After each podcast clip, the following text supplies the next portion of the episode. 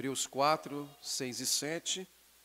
Apenas lembrando os irmãos que nós estamos numa breve série que se encerra no próximo domingo sobre perigos que ameaçam a igreja.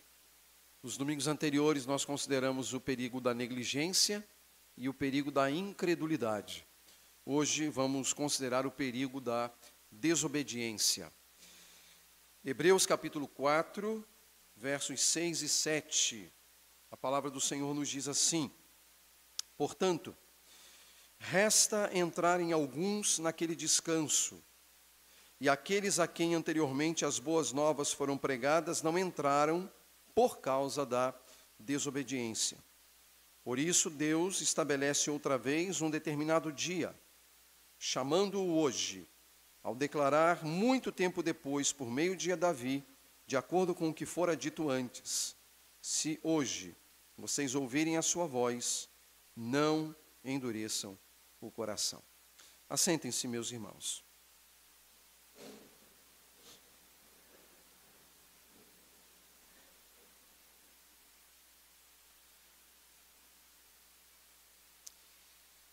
Todas as vezes que nós precisamos tratar de um tema como o da desobediência, é inevitável que nós façamos correlações com outros aspectos para entendermos devidamente por que a desobediência ela ocorre, porque nós somos de fato pessoas desobedientes, porque nós temos a característica da desobediência como uma característica da humanidade. Nós não precisamos ensinar os pequenos a serem desobedientes, eles o são por natureza. Por que, que isso acontece? Porque as coisas se dão dessa maneira. Basicamente, meus irmãos, porque a, a desobediência ela está normalmente vinculada com o que nós chamamos de insubordinação. Nós podemos dizer que a desobediência ela é fruto da insubordinação. Desobedece-se quando não se subordina. Não se subordina, por exemplo, à autoridade.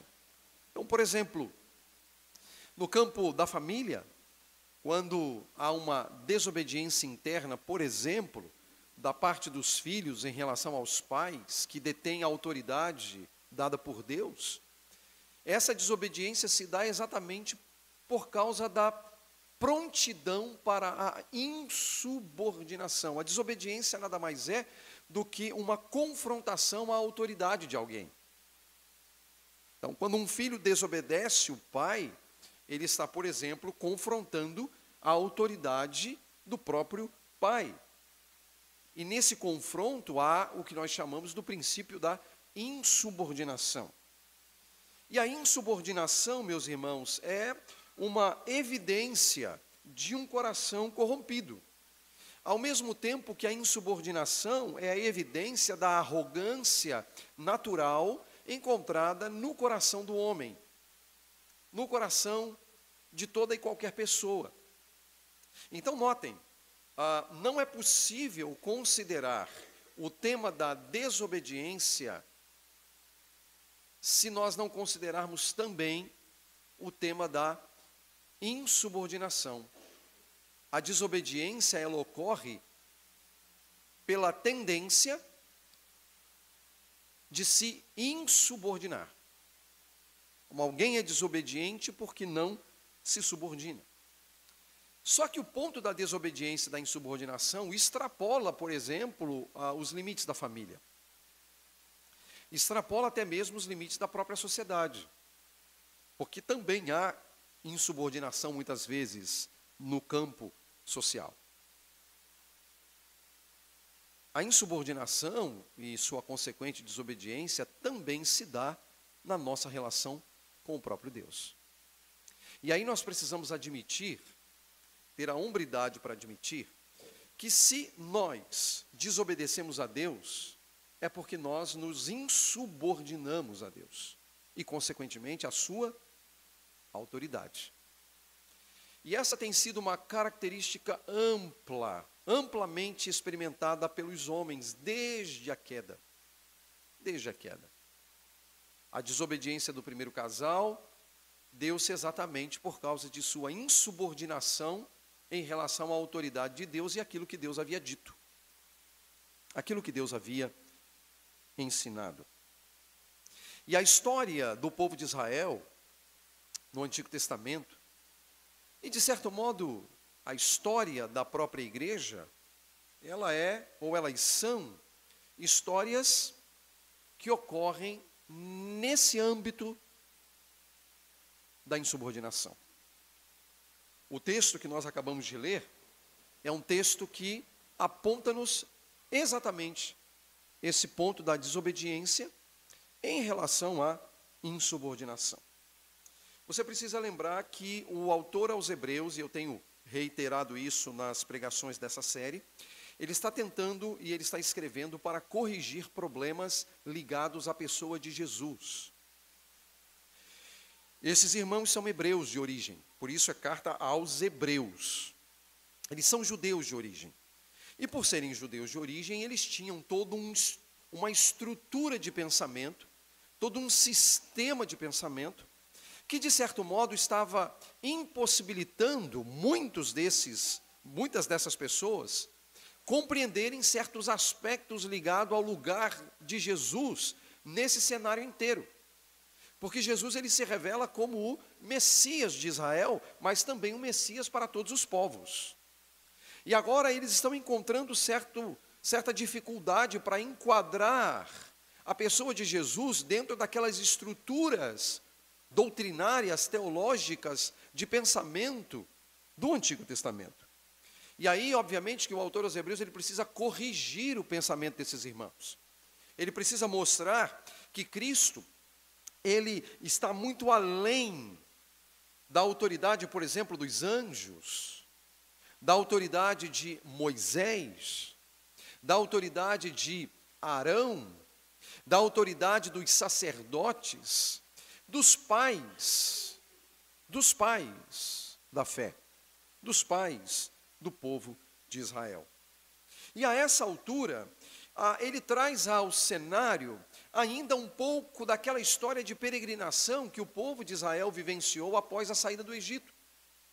Porque ele está tocando num ponto que tem a ver com a criação, que tem a ver com a entrega da lei, mas que também tem a ver com a entrada do povo de Israel em Canaã. Em Canaã. Ele está tratando do tema do descanso. Ele está tratando do tema do repouso do sábado, do Shabat. Esse é o tema aqui. A preocupação do autor é falar sobre o Shabat. Nessa sua saga de corrigir os pensamentos enfrentados e as dificuldades enfrentadas pela comunidade judaica. E essa passagem ela vai nos ensinar algo muito importante sobre o Shabat, sobre o sábado. E o ensino está ligado ao elemento escatológico do sábado. Eu vou explicar.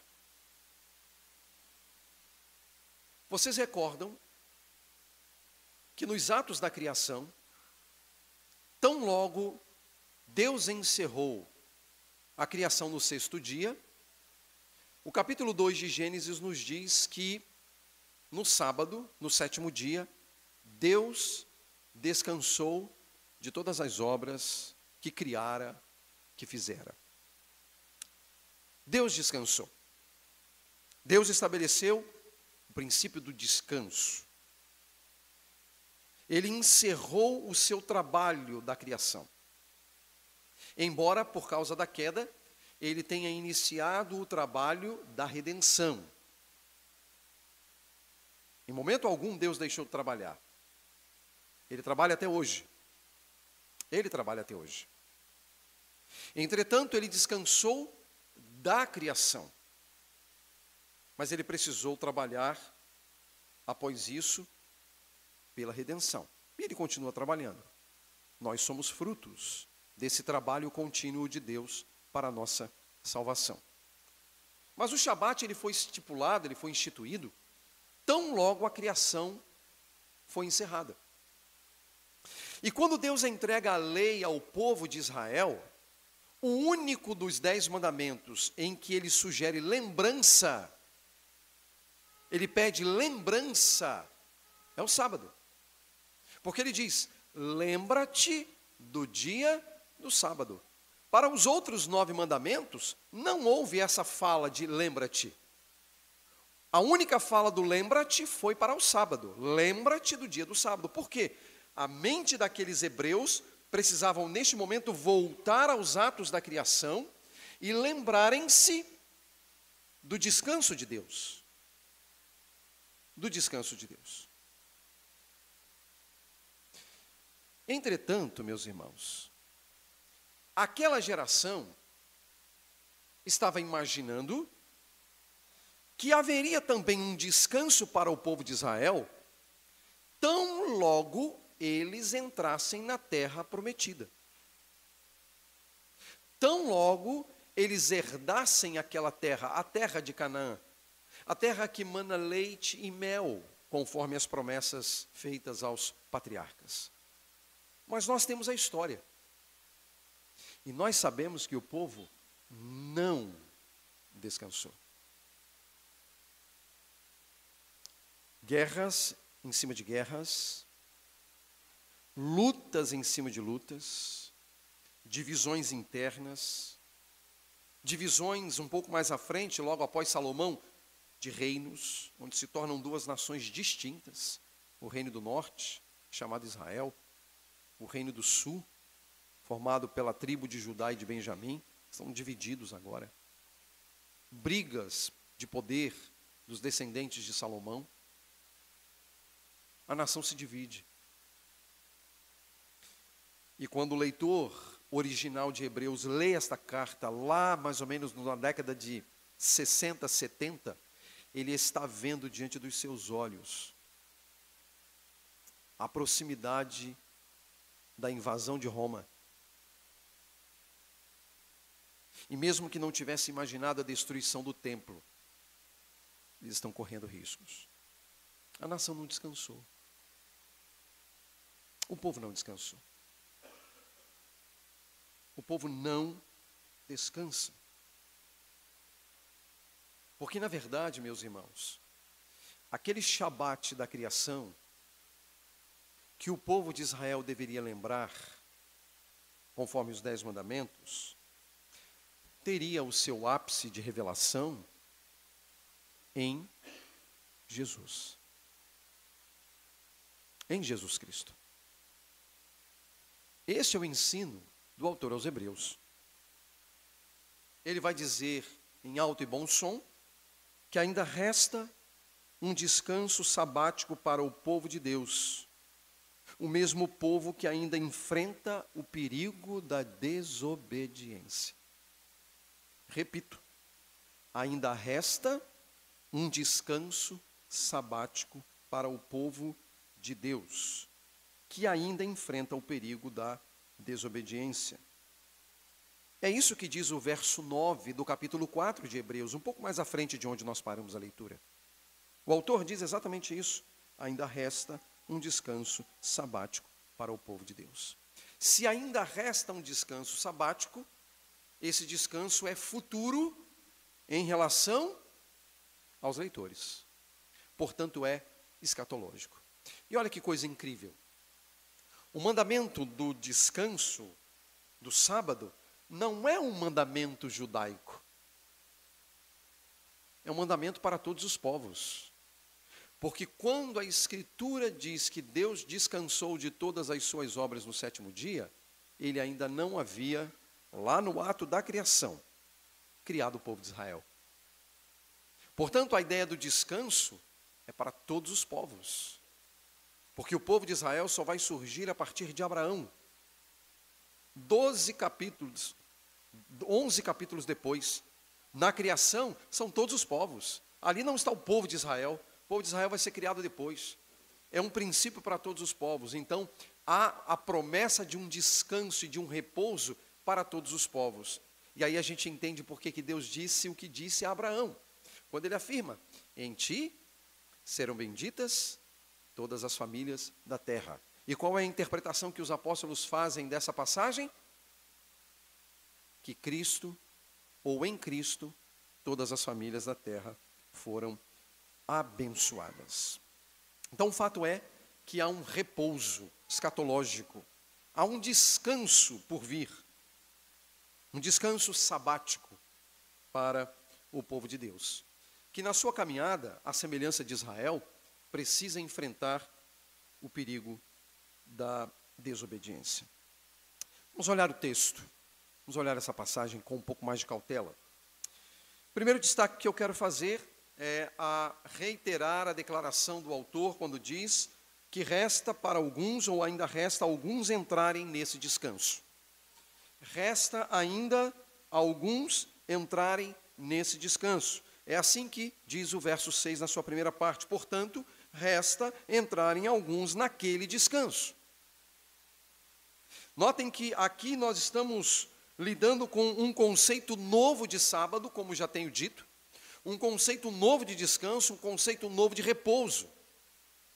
Deus está apontando, por meio do autor dessa carta, sobre a necessidade, sobre a compreensão da parte da igreja quanto ao descanso vindouro, quanto ao sábado vindouro, quanto ao repouso sabático que ah, se revelará. Vejam, se nós ainda não alcançamos esse descanso, porque nós de fato não alcançamos, nós estamos aí di diante do enfrentamento da desobediência, da insubordinação, isso é um tema com o qual nós precisamos lidar quase que diariamente. Porque diariamente nós somos seduzidos à insubordinação, que nos leva, obviamente, à desobediência. É porque esse descanso não chegou. Ele está apontando para algo que não apenas em relação àquele grupo, mas em relação a nós também, está para acontecer. E obviamente que se isso aponta para as revelações futuras na vinda de nosso Senhor, quando Ele virá para levar para junto dele mesmo o seu povo, que será sua noiva, para celebrar as bodas do Cordeiro. Então, o conceito de sábado aqui é um conceito de um descanso final que será dado ao povo de Deus. E aí sim, na linguagem apocalíptica, não haverá mais dor, não haverá mais sofrimento, não haverá mais perseguição, não haverá absolutamente mais nada das coisas que se levantam contra nós e que são impedimentos para vivermos de um modo a honrar e glorificar a Jesus Cristo. Não haverá mais pecado, não haverá mais morte. É o sábado. É o descanso sabático. E aqui, de um modo especial, a, o autor ele não vai contrastar, por exemplo, a credulidade de judeus e a incredulidade de gentios. Não. Ele faz agora com que eles olhem para o seu próprio ou para os seus próprios umbigos. Porque o que ele vai contrastar aqui é o judeu infiel e o judeu fiel. Porque ele vai afirmar isso categoricamente na sequência do texto. O contraste não é entre judeu e gentio mais. O autor está mostrando que entre os judeus, entre os hebreus, havia ah, evidências de insubordinação em relação a Deus. E havia, consequentemente, evidências da desobediência, como fruto dessa insubordinação à autoridade divina. Isso fica evidente na própria, na própria passagem. O confronto é entre judeus, entre aqueles que eram participantes das relações pactuais visíveis de Deus com o povo de Israel. O segundo destaque que eu quero fazer nessa passagem é que o acesso a esse descanso foi mais amplamente revelado em Jesus. Então, por um lado, nós olhamos que ainda resta alguns entrarem nesse descanso. Mas agora estamos vendo que esse descanso só pode ser acessado por causa de Jesus. Veja o que dizem as primeiras palavras do verso 7. Por isso, Deus estabelece outra vez um determinado dia, chamando-o hoje, ao declarar muito tempo depois, por meio de Davi, de acordo com o que fora dito antes. O que nós temos aqui, embora a palavra Jesus não apareça, embora a palavra Cristo não apareça, não significa que ele não esteja subentendido. Porque o próprio conceito da palavra hoje, que recebe um destaque, ele é muito mais amplo do que o conceito que nós temos de 24 horas. Por exemplo, do nosso hoje, domingo, 22 de maio de 2022. É muito mais do que isso. O conceito também de hoje é um conceito escatológico, mas é um conceito escatológico que contrasta com aquele conceito tratado do repouso sabático. Haverá um repouso sabático, mas enquanto esse repouso sabático não chega, nós temos o hoje. Então, nós podemos admitir que o conceito escatológico de hoje aqui é de algo que começou desde os dias do autor da carta aos Hebreus e que vai ter o seu fim, o seu desdobramento final, às portas da segunda vinda de nosso Senhor. Portanto, aqueles irmãos que leram originalmente esta carta e nós que estamos aqui, estamos vivendo o hoje. Enquanto houver esse hoje, há possibilidades. Mas quando esse hoje acaba, seja por meio da nossa morte ou da vinda de nosso Senhor, acabam-se também todas e quaisquer expectativas de entrar nesse descanso. E por que esse destaque deve ser feito com relação ao hoje e a relação dele com Jesus? Porque, meus irmãos, a Escritura diz, e Hebreus mesmo nos diz, lá no capítulo 1, verso 1, que tendo Deus antigamente falado, tendo Deus antigamente falado, muitas vezes e de muitas maneiras aos pais, Abraão, Isaac, Jacó, Moisés, mediante os profetas, hoje, olha isso, hoje nos falou pelo Filho, a quem constituiu herdeiro de todas as coisas. Hoje, a NVI traz, nestes últimos dias, né? Mas a palavra lá é hoje, para fazer uma referência a esse tempo, entre a primeira e a segunda vinda, vindas de Jesus. Então, Cristo, como herdeiro de todas as coisas, é o Senhor do hoje, mas Ele também é o Senhor do repouso sabático, que virá. E as próprias Escrituras testemunham, próprio Davi testemunha. Se hoje vocês ouvirem a sua voz, não endureçam o coração. Ou seja, a própria palavra do Senhor testifica, testemunha sobre esse hoje e sobre a a, a realidade de que esse descanso foi mais amplamente revelado por meio de Jesus Cristo. Há um terceiro aspecto a, a ressaltar. Esse descanso, meus irmãos, de acordo com as Escrituras, está vetado aos desobedientes. Final do verso 6 diz: E aqueles, fazendo uma referência aos antepassados deles, lá no deserto, na caminhada do Egito para Canaã, e aqueles a quem anteriormente as boas novas foram pregadas não entraram. E não entraram por quê?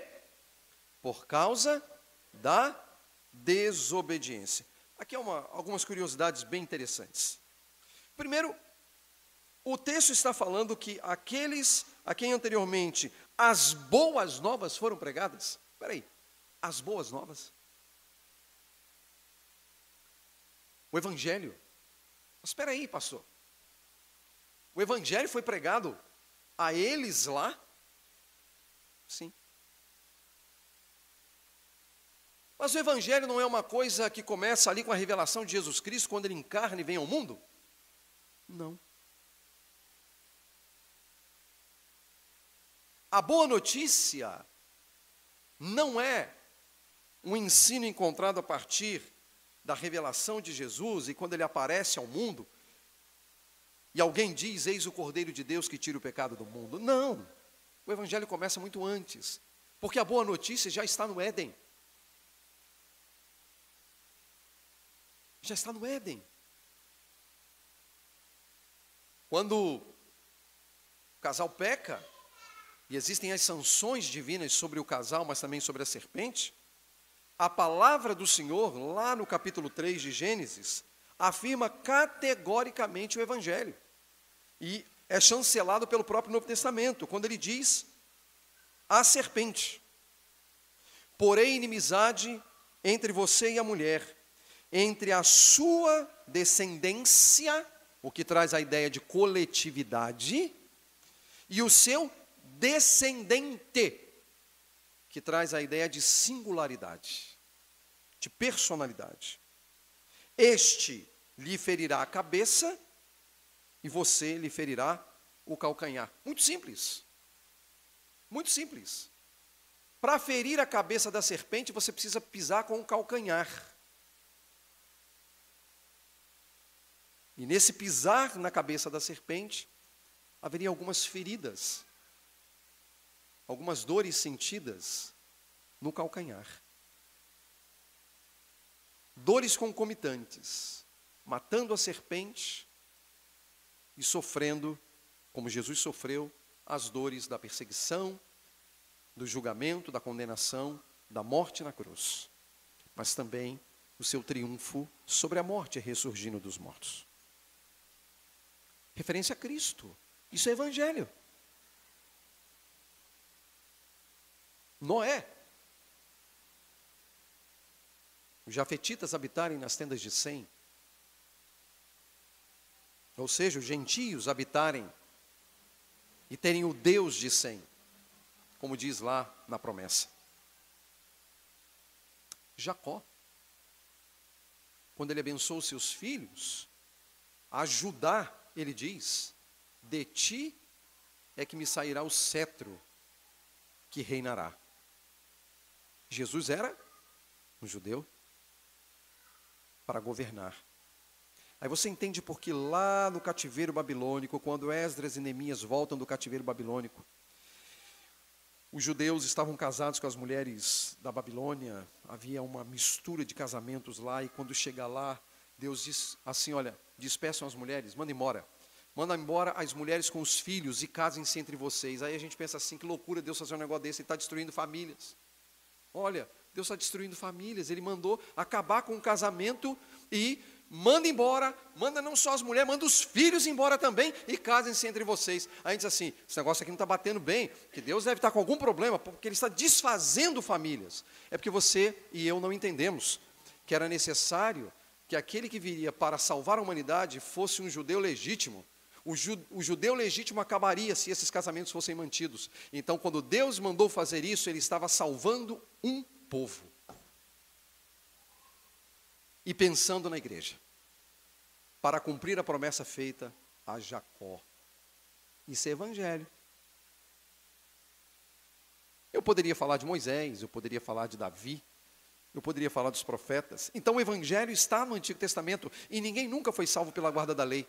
Ninguém nunca foi salvo pela guarda da lei. Porque as pessoas dizem, ah, no Antigo Testamento as pessoas eram salvas pela guarda da lei. Então me dá um nomezinho só que foi salvo pela guarda da lei. Um só. Você não precisa de dois. Eu preciso só de um.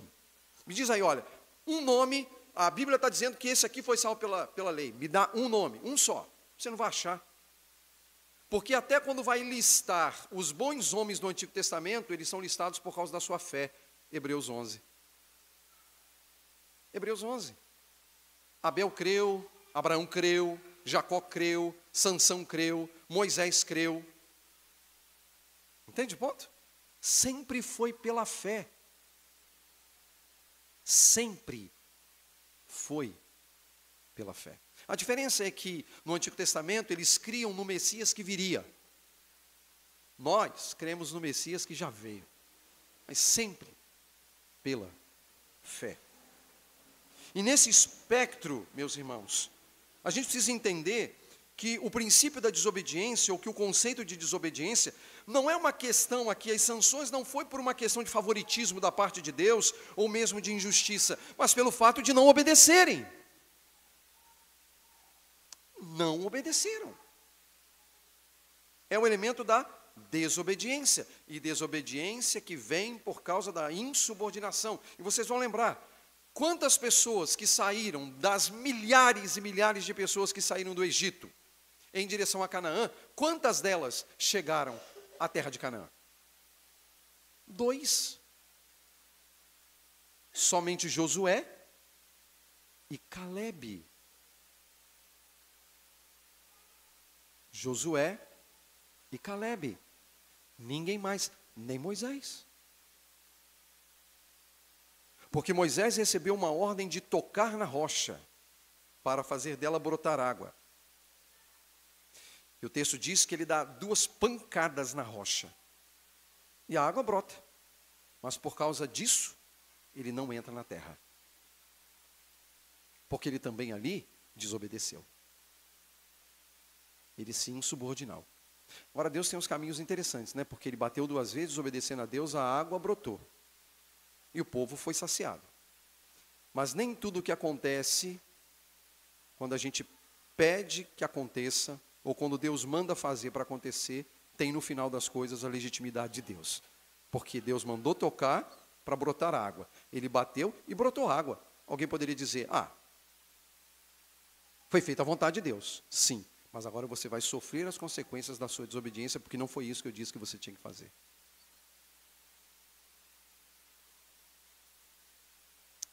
Desobediência é insubordinação.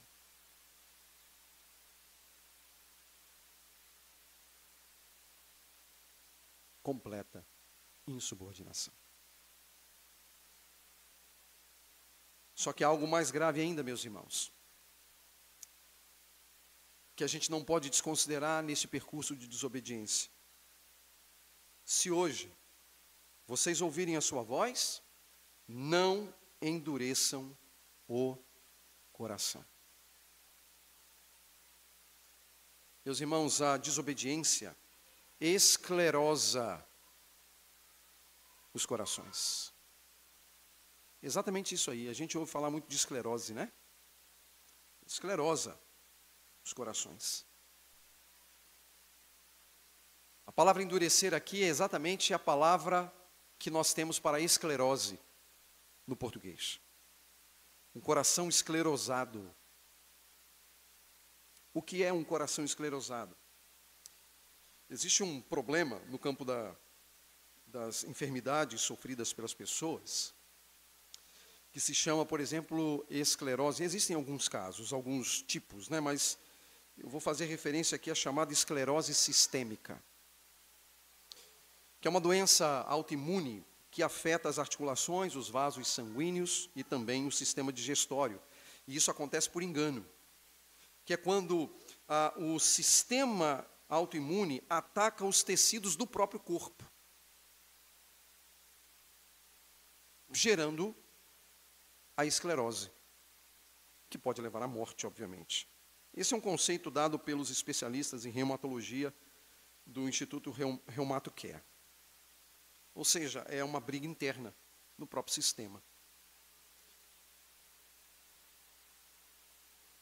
Isso significa dizer, se nós olharmos para o texto como um corpo, os hebreus como um corpo, corpo de hebreus, onde você tem ali os que creem em Jesus e os que não creem em Jesus, o texto está sugerindo que aqueles que não criam em Jesus estavam persuadindo aqueles que criam a pensar de um modo diferente.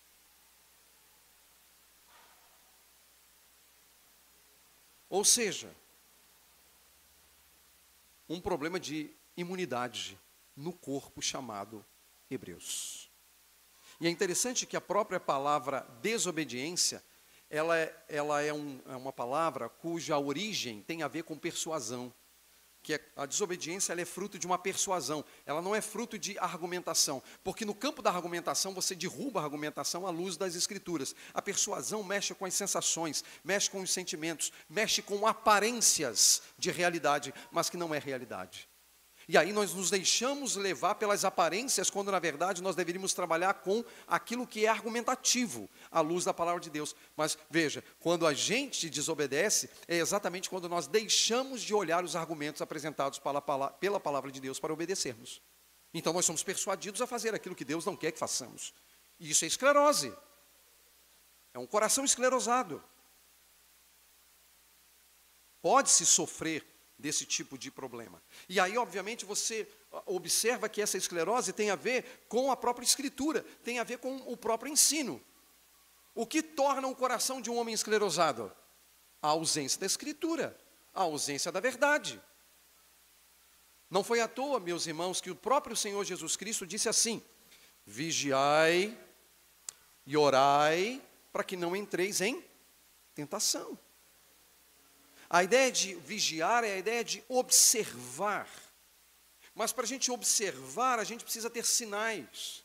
Para a gente ter sinais, a gente precisa saber ler esses sinais. E onde estão esses sinais? Na própria Escritura. Por isso que um pouquinho mais à frente, na mesma perícope, na mesma perícope da ideia, no verso 12 ele diz: Pois a palavra de Deus é viva e eficaz, mais afiada que qualquer espada de dois gumes. Por que, que ele está evocando a palavra de Deus? Porque, meus irmãos, o único elemento que pode impedir a esclerose do nosso coração é a palavra do Senhor. E aí eu preciso lhe dizer uma coisa: se você é uma pessoa que não se ocupa com a palavra do Senhor, se eu sou uma pessoa que não me ocupo com as Escrituras, se eu não me dedico a ler as Escrituras, se eu não me dedico a aprender das Escrituras, se eu não, não, não me dedico a meditar nas Escrituras, eu posso estar num processo de esclerose do coração, ao ponto de que eu me tornarei um, indivíduo, uma pessoa altamente desobediente, sem me dar conta de que sou desobediente. Esse é o risco que todos nós corremos.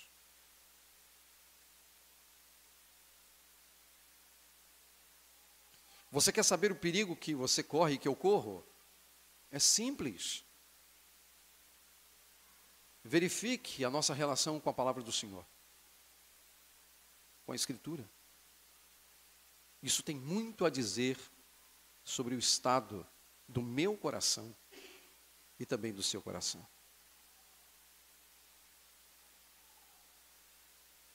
Portanto, não é uma questão de favoritismo da parte de Deus para com um grupo ou outro, é desobediência, insubordinação, fruto de um coração esclerosado, que vai matando aos poucos, mediante a persuasão proveniente do erro, da mentira.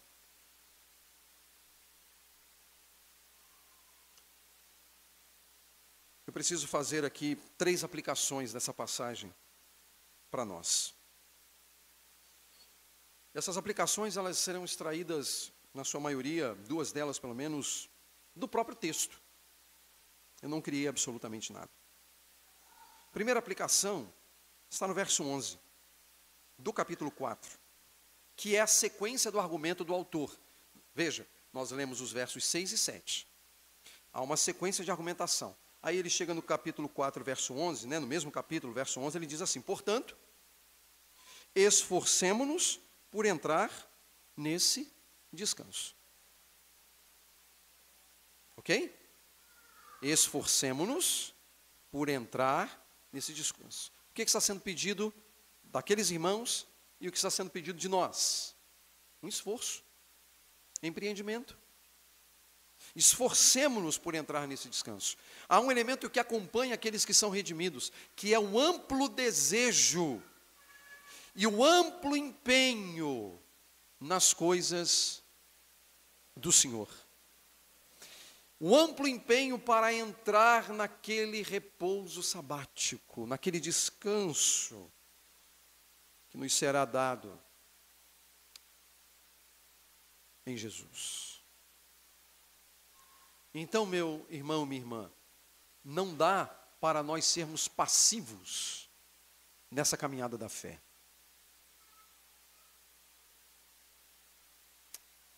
é preciso esforço. Não é esforço para ser salvo, porque senão nós teríamos que admitir que a salvação é pelas obras. Mas é o esforço do salvo na busca desse descanso sabático. Você quer chegar a esse descanso sabático? Você quer entrar pelos portões da cidade? É preciso esforço. Não à toa que o próprio Jesus falou que a porta é estreita, apertado o caminho que conduz à vida. E que é preciso esforço para chegar. Então, meus irmãos, para nós chegarmos lá, e você sabe onde é lá, vamos nos esforçar por entrar nesse lá, nesse descanso, nesse repouso sabático. Dedique a sua vida a isso. Esse, essa é a meta de nossa caminhada, da nossa jornada, de nossa peregrinação na, na terra. Esforcem-se, esforcem-se por entrar nesse descanso. Segundo, observe, e a própria Escritura diz que ah, as Escrituras foram escritas, né, a palavra de Deus foi escrita para a nossa a observância, para, nossa, para gerar em nós atenção. Observe o testemunho bíblico sobre os desobedientes. Normalmente a gente dá muito valor ao testemunho bíblico dos obedientes, e isso é bom. Eu não estou dizendo que não devamos valorizar os desobedientes. Ah, perdão, os obedientes. Nós temos ali bons homens que nós podemos olhar. Mulheres as quais nós podemos olhar. Estão lá no testemunho bíblico, de modo como viveram, do desejo que empreenderam, da vida que almejaram. E isso é bom. Mas a mesma escritura que nos dá o testemunho dos obedientes é a mesma escritura que diz que tudo que foi escrito para o nosso, para o nosso ensino foi escrito. E ali também está o relato de desobedientes. E nós precisamos olhar os relatos da vida dos homens e mulheres desobedientes nas Escrituras para não cometermos os mesmos erros. Então, é preciso que nós observemos o testemunho bíblico, mas óbvio, para observarmos o testemunho bíblico, nós precisamos da coisa básica. Ler Bíblia. Sem a leitura das Escrituras, você não vai observar nada. Sem a leitura das Escrituras, você não vai observar nada. E deixe-me dizer uma coisa.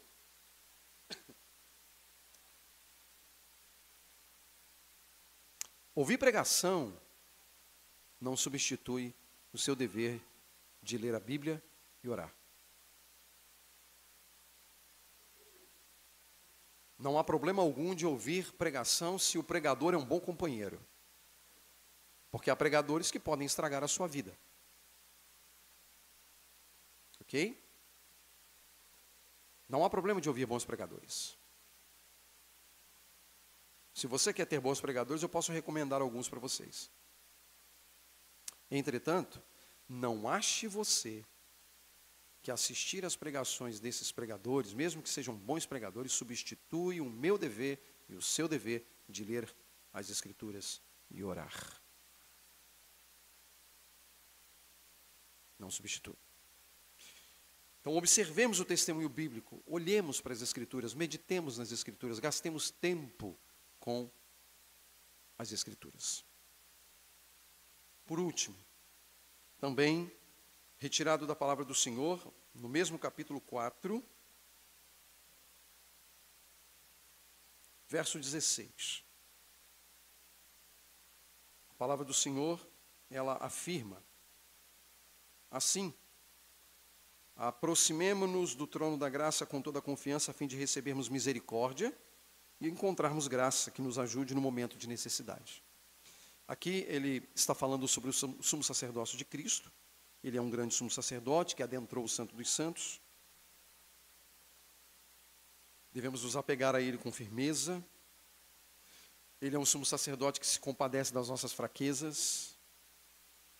Mas o nosso papel é nos aproximarmos dele com toda a confiança, a fim de recebermos misericórdia. Muito interessante isso.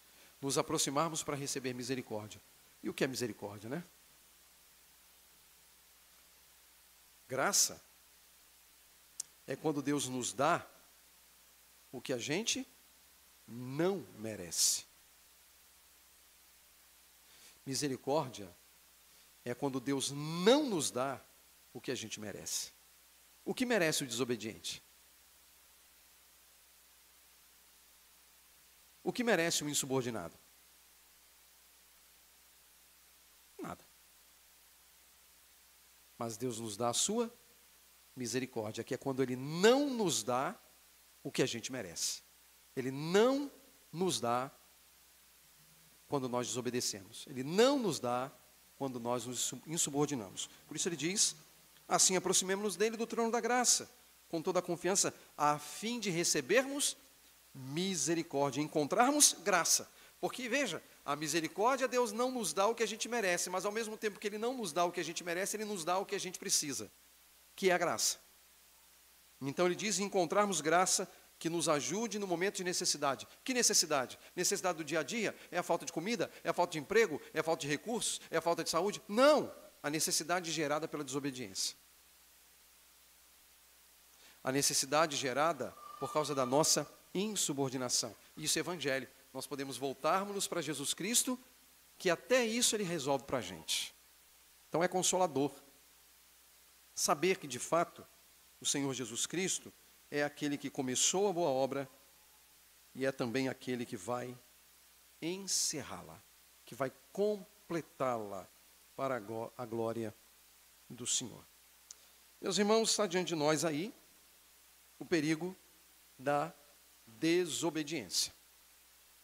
É um desafio com o qual a gente precisa lidar, ao lado do perigo da negligência, do perigo da incredulidade e do próximo perigo que vamos considerar permitindo Deus no próximo domingo. O último dos perigos. Não que só tenham esses, mas dos quatro que serão considerados. É preciso que a gente leve a sério a fé andando em novidade de vida.